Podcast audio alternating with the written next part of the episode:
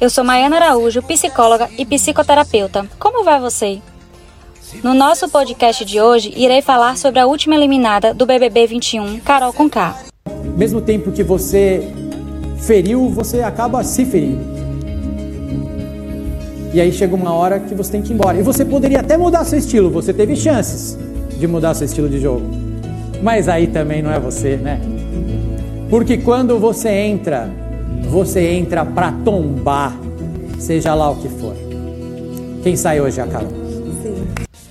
Além de não realizar o seu sonho de ganhar o prêmio oferecido pelo programa, ela está sendo humilhada, vaiada, massacrada, além de ter perdido vários contratos profissionais e também está sendo investigada de forma criminal a respeito do seu comportamento dentro da casa, a sua família vem recebendo ameaças de morte e humilhação.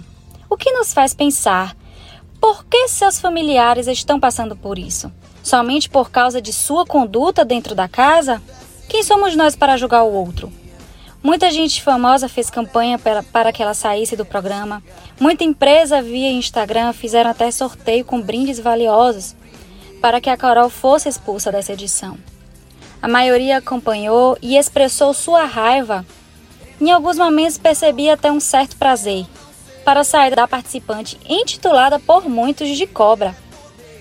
Você já parou para pensar como vai ser a vida dela a partir dessa saída? Você pode enxergar o mundo e se comportar de, de maneira completamente diferente dessa moça, mas eu não me sentiria confortável tripudiando com outro ser humano.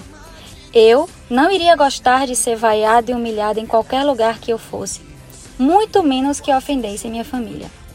Carol Conká precisa ser acolhida, precisa ser ouvida, ela precisa de acompanhamento com profissionais especializados.